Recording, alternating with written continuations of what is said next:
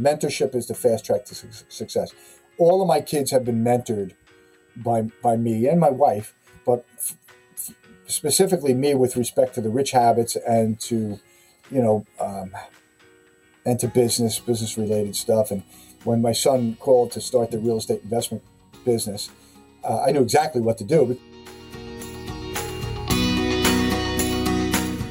This is Property Investory, where we talk to successful property investors to find out more about their stories, mindset, and strategies.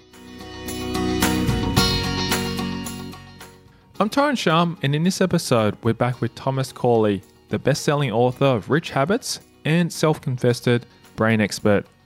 He unpacks his distinctive property experience, explains the psychological aspect of forging habits, and unwraps how applying the habits of the wealthy inevitably boosted him towards success in business and investments.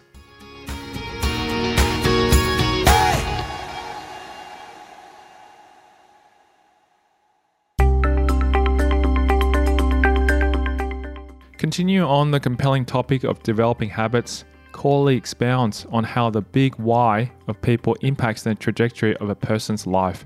Almost 100% of the time, the why was was uh, some dream or goal that they had. Now, it might have been a dream or a goal that a parent instilled in them as a child.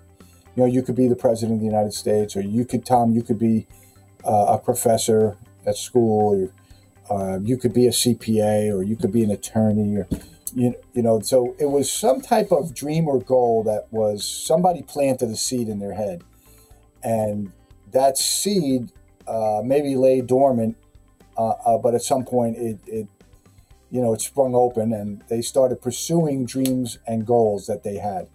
And those dreams and goals were the thing that created the blueprint for the life that they desired. They they had this dream of uh, the type of life that they wanted, and and the why might might be because they grew up. Most people come from poverty or the middle class, so it might have been, um, you know, the power, the upbringing. But that that doesn't answer it because really most people come from poverty in the middle class.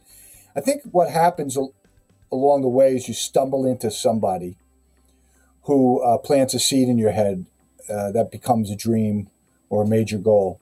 I, I think that that's what happens.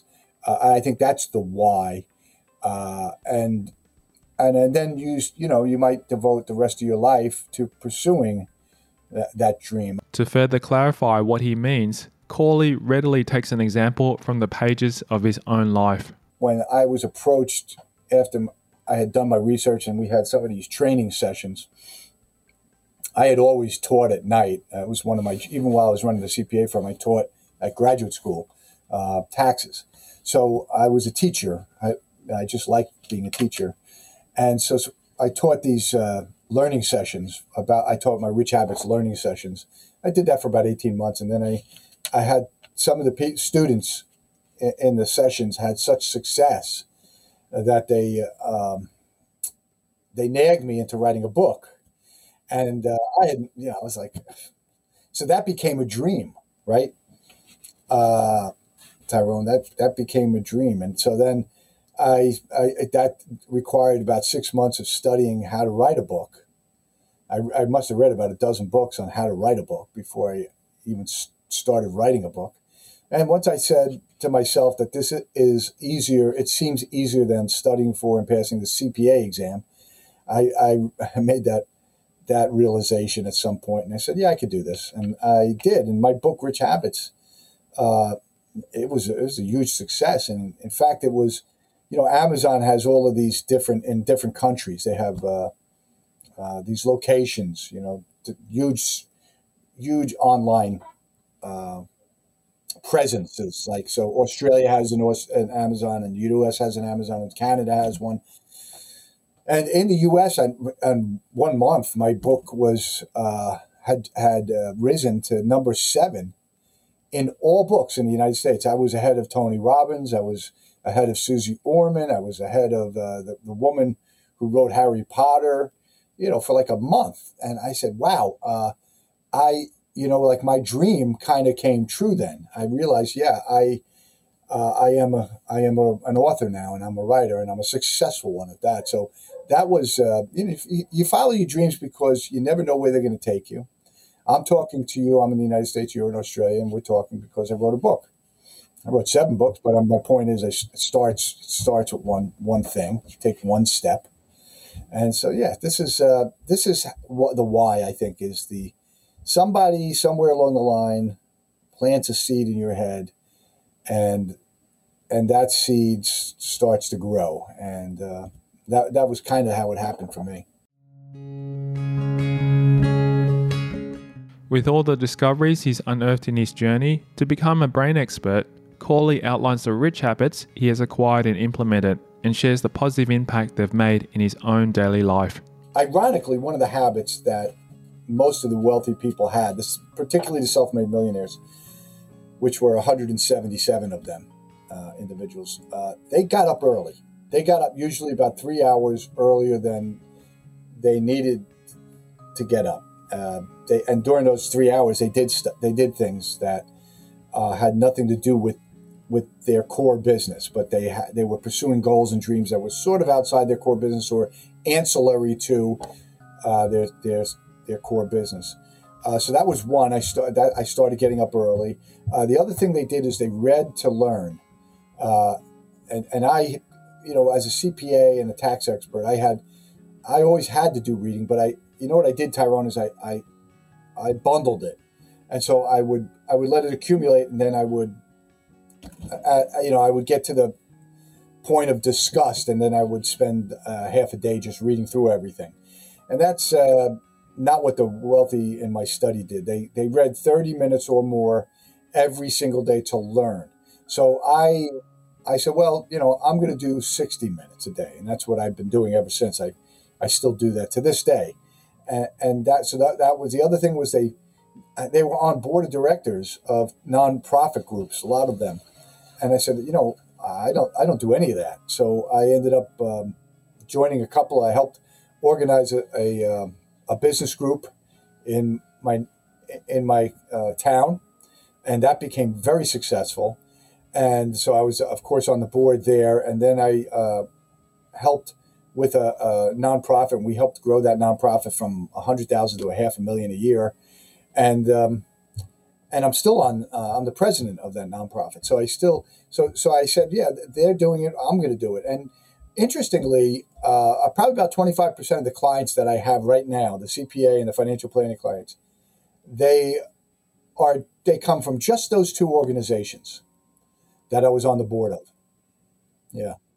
So, so it's uh, it was well worth it, and it was it was uh, good advice from the wealthy people. So I, you know, and then the other thing I did was I I tried to um, understand how to the wealthy built strong, powerful relationships with other success-minded people. How they did it, what what hello call, happy birthday call, life event call. They they networked, but they networked in their own way. They didn't go to these networking events like a lot of people are taught that you have to do. They, they didn't do that. None of them did that. They did their own sort of networking, uh, unique to them that met, that that um, they felt comfortable doing, uh, and so uh, I, I, think I started adopting those habits. I already had an exercise habit, so that was the one habit that I had.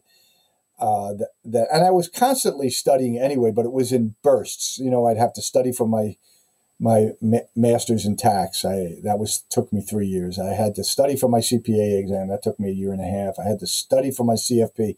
That took a year. My uh, other security licenses that took two years. So I did this in bursts. But what what the my research did is it transformed uh, my study from bursts to consistency. I consistently read to learn every single day, and and now I'm much more knowledgeable than I've ever been in my life, uh, technically. And, and I attribute that to that rich habit, reading to learn. Encouragingly and without skipping a beat, Corley dishes out the achievable and logical steps one can take to get started in developing rich habits. I, am going to give you two, two things. One is the law of association. We're going to talk about that. And the second one, which I'll talk about, um, is you have to baby step your way into habits. Uh, and by baby step, I mean if you're, let's say you, you're listening to this, say, yeah, I want to read to learn. and Tom's doing 60 minutes a day. Wow. Uh, I'm going to do that. You'll, you'll fail. Uh, I started out at 20 minutes a day. I worked up to 30, and now I'm at 60. Uh, my recommendation is to start out at 10 minutes. If it's exercise you want to do, 10 minutes of exercise. If it's reading to learn, 10 minutes of reading to learn. Uh, so any habit that you want to forge that requires it, most habits requ- require some type of activity, physical activity. Uh, you would uh, uh, take a baby step on that. Now, why? The physiology, the way the brain works, is uh, if if you were to jump in and say, I'm going to forge this 60 minute a day habit, in about two weeks, you'll lose that war with the brain because what happens is the in order to forge a habit, the brain has to marshal resources. The brain cannot store glucose, which is the primary fuel, and uh, if it and if the glucose isn't available, then it relies on ketones, which come from fat. But either way, that fuel has to come from somewhere. The body has to create it somehow. So the brain will say, "Hey, uh, hey, Tyron, I know you wanted to do 60 minutes a day, but uh, we're tired of having to reach out into the body to um, to get this glucose to forge this habit. So we're going to do everything in our power. The brain is saying this to you to stop you from engaging in this habit. So the, the baby steps, what it does is it allows you to forge uh, a habit is a, is a, is a group of neurons that talk to, to each other. It creates a synapse. Uh, so in a 10 minute activity, the brain is, is not going to put up the white flag. It's not going to even notice it. It's going to be below the radar. So now you've got this 10 minute a day synapse getting stronger with each day. And so after about two months, that synapse will be f- formed. Then you could increase it 15 minutes to 15 minutes. There'll be no fight from the brain. Then you could do 20, the next month 25. The synapse w- will will the, the brain doesn't have to reach out to get glucose to form that synapse because it's already formed through the baby step process. So you're you're not going to get a fight from your brain. If you try to do too much, the brain will stop you and it will win. 100% of the time it will win. That's why almost everybody who who makes these New Year's resolutions, they, they almost everyone fails. Almost everyone. It's probably like like two or three percent that succeed. It's uh, it you just can't you just can't bite off more than you can chew, and uh, that applies to habits. It has to be you have to baby step. The second way is to if you know if you want certain habits that you don't have, if you want to forge certain habits, you surround yourself with the type of people that have already have those habits. So if you want to forge the exercise habit, even though you're only going to the gym 10 or 15 minutes a day, go to the gym and meet the people in the gym. And then you'll become you'll, you'll have friends. I have a guy that's 84 years old. He he is in better shape than Arnold Schwarzenegger, and uh, he is sharp as a tack. He looks like he's 58 years old. Yeah and he's constantly giving me advice, constantly, and, and um, so he's become kind of a mentor to me. So now I, I, I have this friend. I've had other friends that that you know. So you, what you do is you you start meeting these people that you like, and they start infecting you with their habits because habits spread like a virus throughout your social networks. There's plenty of studies on this, and it was found it was uh, found in one particular study, uh, an obesity study they were doing a study on obesity, and what they found out that was something like 55 to 60 percent of the people in the inner circle of of an obese per- person were obese. So their their habits spread like a virus through your social networks. So associate with the people that have the habits that you want, and baby step those habits. Yep. And it makes absolute sense. It's very similar to the, the same theory that um, you know who you associate, the five people that you talk with, is you know associate with you on a daily basis, is become you know you're, you're basically what you become. You know, and, and that, that's so true. But it doesn't have to be five people, Tyron. It could be groups. So you could have like I had a tennis group. I have my CPA group. I have my financial planning group, and so I want to I want to associate myself with people who have habits in those groups. So So I'm not just you know meeting anyone willy nilly. I say, oh, I like John and I like uh, Chris and Joe. I'm gonna I'm gonna try and create situations where I'm around them more often. So I make an effort to uh, to do that. Getting even more into the meat of the subject, Corley defines what keystone habits are and how they naturally help you break bad habits along the way to a better life. This is the beauty of habits. Uh, and that, I wrote Rich Habits uh, to highlight the 10 what I call keystone habits. Keystone habits are different from like brushing your teeth habits, right? They affect all uh, so many different parts of your life. Like like exercising daily is a keystone habit. So what if you can forge a one keystone habit? What happens is that keystone habit will create complementary habits and will destroy contradictory habits.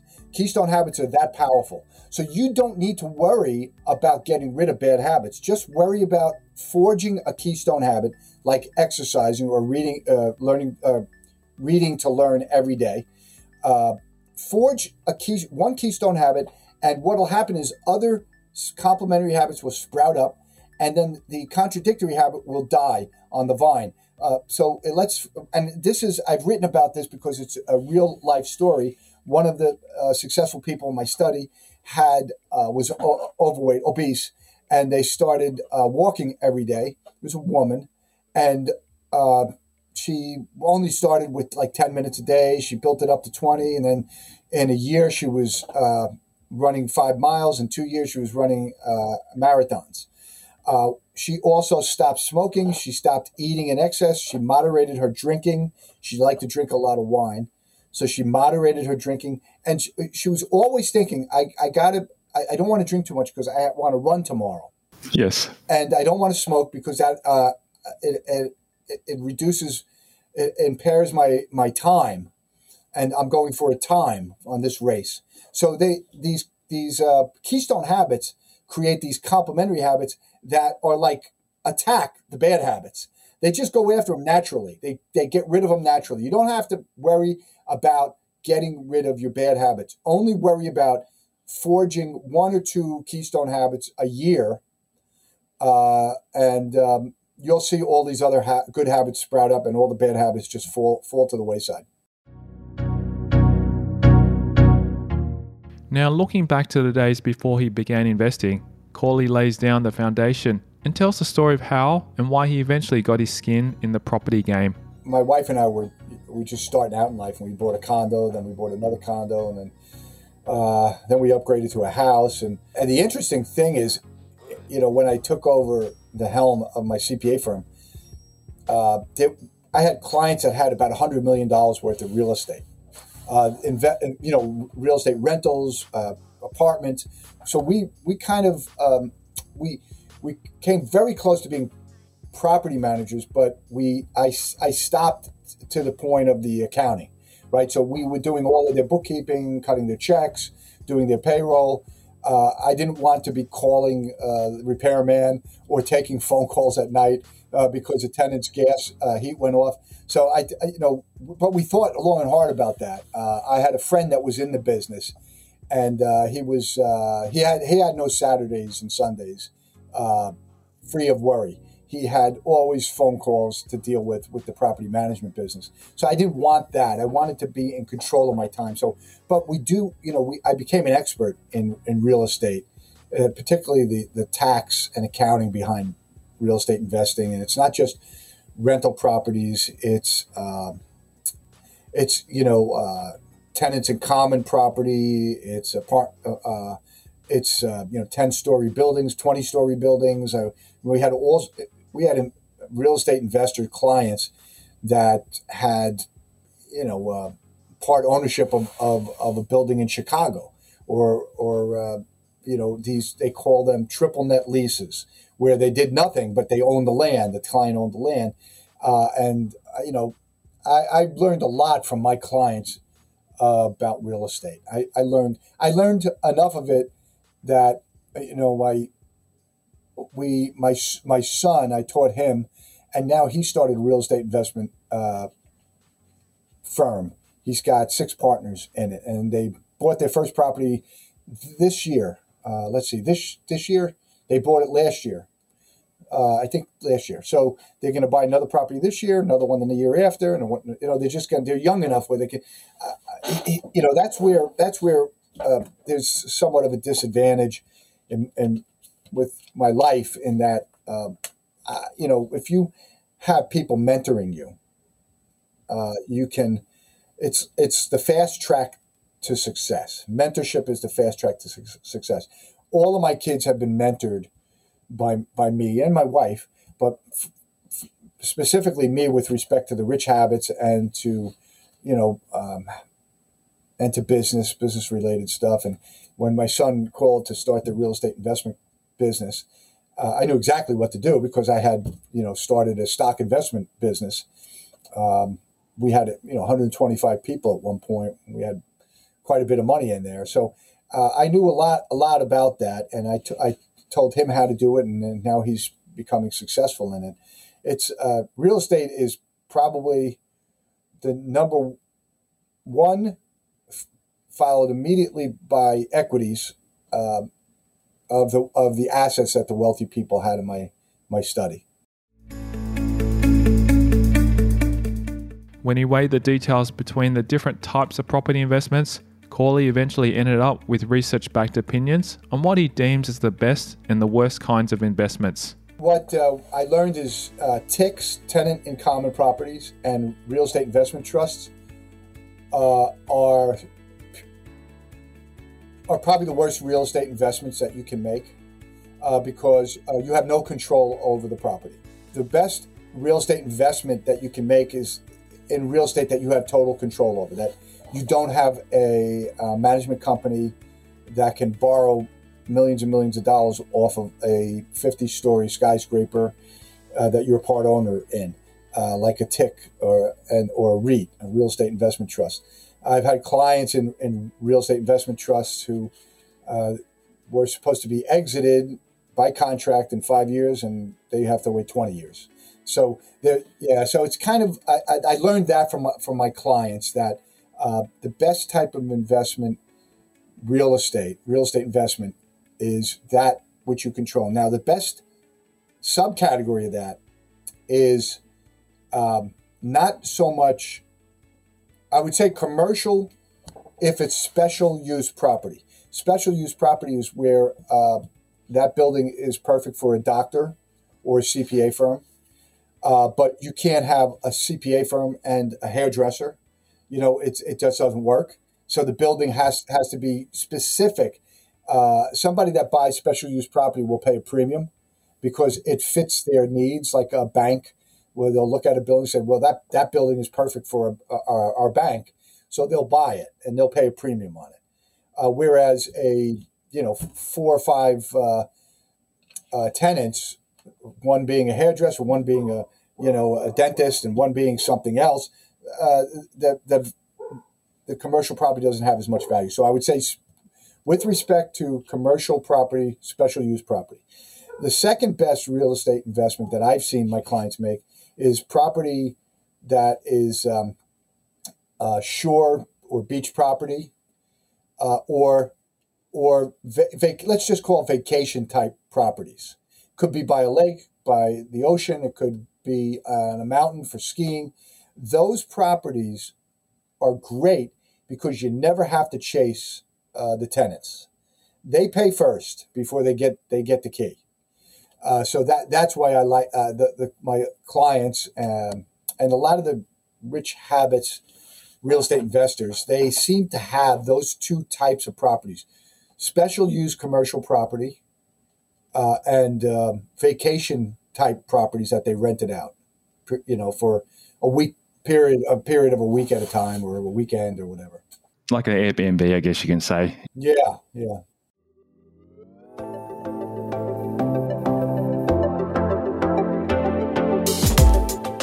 Coming up after the break, Corley opens up about a vulnerable moment in his life and shares the phone call that turned everything around. I journal and in my journal, I was like, I wouldn't mind dying right now. I really wouldn't mind dying. The effective strategy he boldly implemented to get himself out of a huge rut in his career it worked. I, I was on 150 radio stations. I spoke to I don't know 50 million people over the course of a, uh, a year and a half. He explains how the fruitful marriage between achieving your goals and living with a vision works and why it's all worth looking into. Having a clear vision of where you want to be, say 10 years from now or 20 years from now, is more important than intelligence, more important than work ethic. And that's next.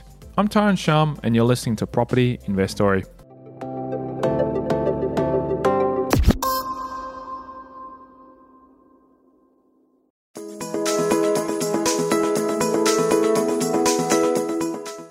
Although he has reached peak success and is still making positive waves all over the world, Corley still paints an honest picture of his past. He impacts one of the lowest points of his life. 2011 is is the worst worst year uh, in recent memory. The CPA firm was was doing okay, but it wasn't growing like I wanted it to grow. So I was frustrated. I was just starting the financial planning business at that time, and that wasn't going according to plan. Rich Habit had had come out in uh, in March of 2010. I sold nothing, no books, maybe 15, 20 books, family and friends. Not even family and friends were buying my book.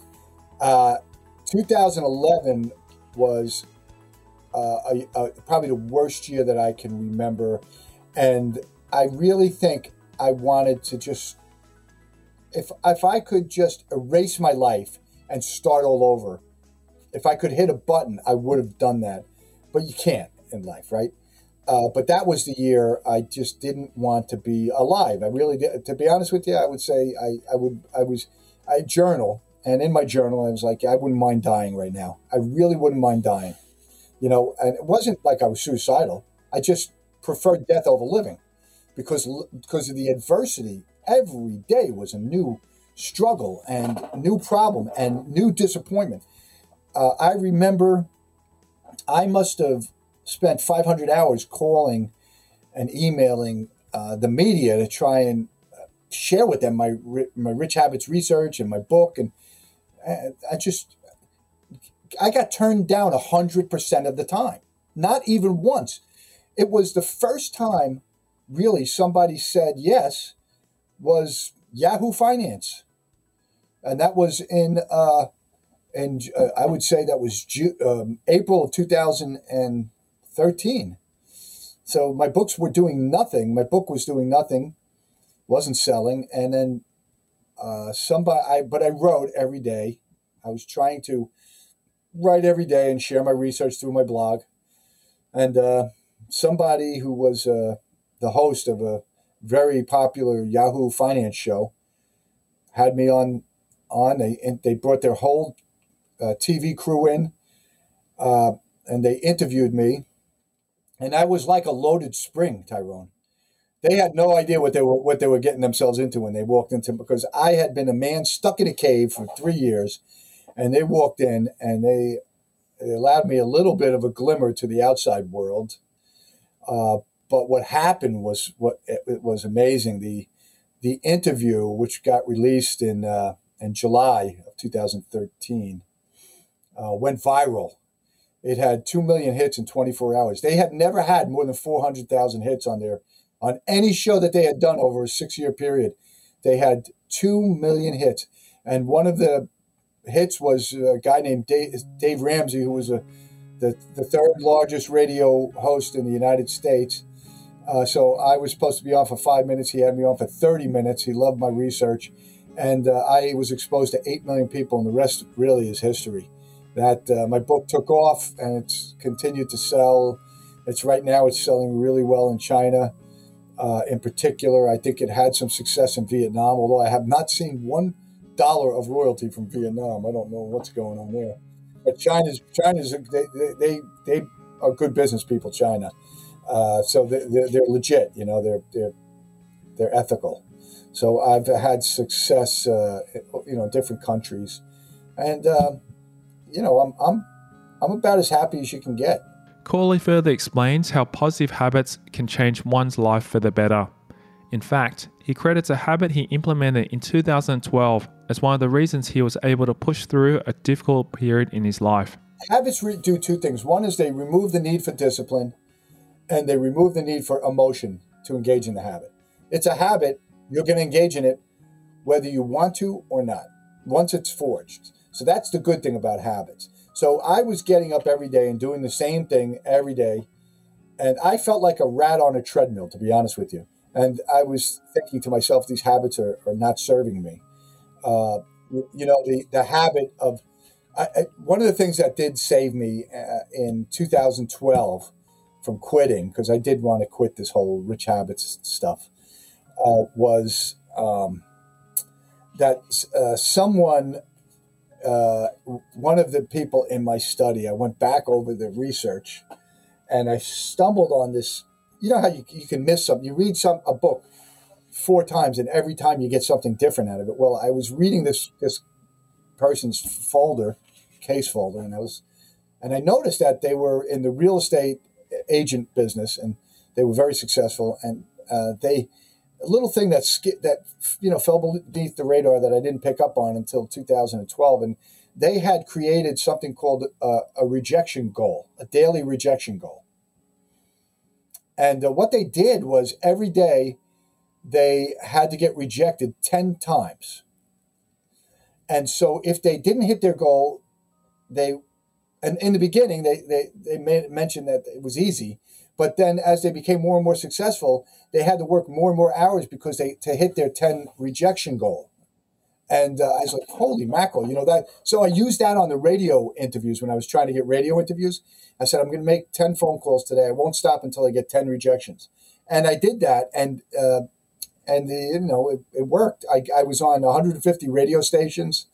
I spoke to I don't know 50 million people over the course of a, a year and a half, and um, and so you know that that started the ball rolling, and I started to see you know I started to gain some momentum, which which really started in 2013, and then the Yahoo hit, and the, you know it's it's like they it's like I got yanked out of my cave and and thrown onto a stage, you know. So that was that was interesting, that was fun, but it was validation for all my hard work really. And the habits got me there. If I didn't have those habits, if I didn't have the writing every day habit, the reading every day habit, the getting up a quarter to five every day habit, if I didn't have all these habits, um, I wouldn't have had the opportunity for opportunity luck to manifest itself. I created the opportunity for good luck to occur because of these habits. And that's what the rich habits are all about is you engage in them and yeah, it's boring and yeah, they, they don't produce immediately, but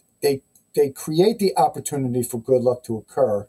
And uh, for me, it you know it just so so happened to ha- uh, be 2013. Notably, 10 years ago in 2013, Corley found himself amid a challenging season in his life. If he had met himself at that time, he has already a message to share to his younger self. Oh boy, I I would I would say you're on the right track. Don't stop. Everything is going to be validated. All of your hard work is going to be validated, and you're going to be rewarded financially, but it's not going to be immediate. So don't look at uh, you know the money. Don't focus on the money. Focus on adding value to the lives of others, and you will be rewarded. That's that's exactly what's happened. As people, I have uh, more and more people follow me. Uh, I have uh, more and more people buy my books. I get more and more emails every day. It's uh, I, I, the stories that I hear from these people about how their lives change because of my research is validation for me that I'm on the right path in life because we're all supposed to add value to the lives of others. How we do it is, you know, up to us. You know, I I chose my I use my my finance skills and my writing skills and my my my books and my you know my blog and, and all these interviews I do to help add value to the lives of others. And um, and I would have told myself, you're on the right track. Don't stop what you're doing. You're actually doing everything the right way. Now, looking towards the future, Corley shares the next goals flying for him on the horizon. I have one remaining dream, uh, and that is to become J.C. Jobs. J.C. Jobs is a main character in uh, my book, Rich Habits, Rich Kids, and uh, Effortless Wealth. Effort, Effortless Wealth. He's the main character in that book. He is the ideal future version of Tom Corley. So I'm going to keep doing what I'm doing until I become J.C. Jobs. And even I suppose when I do become J.C. Jobs, uh, and I know specifically in my mind, I have an idea what that that encompasses, what what it would be to be like J.C. Jobs. I mean, I wrote the character. I know what exactly what he's all about. I think that's what I'm most excited about is continuing to um, to uh, th- this journey until I can become J.C. Jobs and be one of the top personal development experts in the world, be recognized as such. I'm, I'm getting there. I'm not the, you know, I would say, I would say when it comes to habits, I'm, I'm, the, I'm in the top 10 in, in the world uh, in terms of uh, being a habit expert.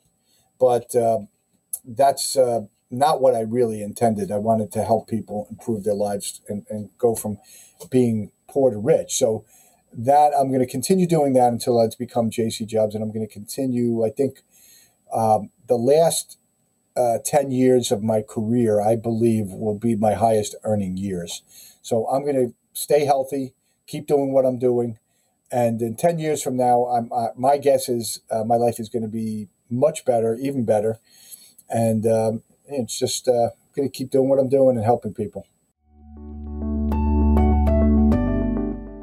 As what you can expect from a brain expert, Corley expertly explains how luck, intelligence, hard work, and having a clear vision all come into play in his pursuit of success.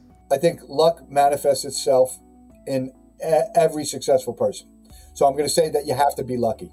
As a prerequisite to being successful and wealthy, you have to be lucky. Except for the saver investor, saver investor millionaires. There's four types of millionaires: the saver investor, big company climber, virtuosos, the experts, Tiger Woods, the Roger Federers, those type of people, surgeons, you know, and then there's the dreamer entrepreneurs. So, except for the saver investors, you have to you have to uh, be lucky. Now, I'm not talking about just random good luck. I'm talking about opportunity luck. You have to create the opportunity for luck. So, you have to keep your mind focused on on some blueprint, some some blueprint that you have in your mind. I like to call it dream setting so, I, I mean, I, I would say, like, I, if you write a script about what you want your future ideal life to be, uh, then you might have a, a, better chance of manifesting the kind of success that you want to have. Uh, but it's um, it's a combination of of things. You, I think, uh, what I learned from my research is, uh, particularly with the dreamer entrepreneurs, their IQs uh, were about 15 points higher than when they started out and that was because of all of the uh, learning that was necessary. So I, I, think when you pursue dreams, your IQ grows. We know that. We know that it's a fact. Your IQ can increase. Uh, the, the, brain is malleable. It's plastic. Uh, it has plasticity to it. I would like to say, you know, hard work ethic.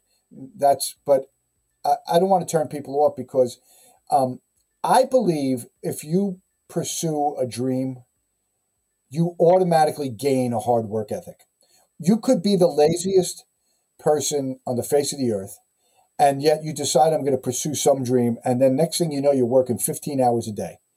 So I think hard work ethic is hardwired into all human beings. It just has to be exposed to some dream or some goal that you become passionate about, something you become passionate about. Having a clear vision of where you want to be, say 10 years from now or 20 years from now, is more important than intelligence, more important than work ethic. Uh, uh, it's more important than than who you know, more important than luck. I would say that's the key. Start out with a vision, and then uh, pursue some dreams and goals. Your destination, in order to get from point A to point B, the, the, that that distance is what's embodied in that distance are dreams that you realized and goals that you achieved. So the difference between point A and point B are dreams and goals. So you you have to have that clarity of vision, the that end in mind, in order for those dreams and those goals to manifest themselves, and they will automatically. They'll pop up out of nowhere. They'll say, "Hey, you need to do this, Tyron," or, or you you need to pursue this angle, or you need to meet this person. Uh, it, it just happens. It manifests automatically just by virtue of having a clear vision of your destination.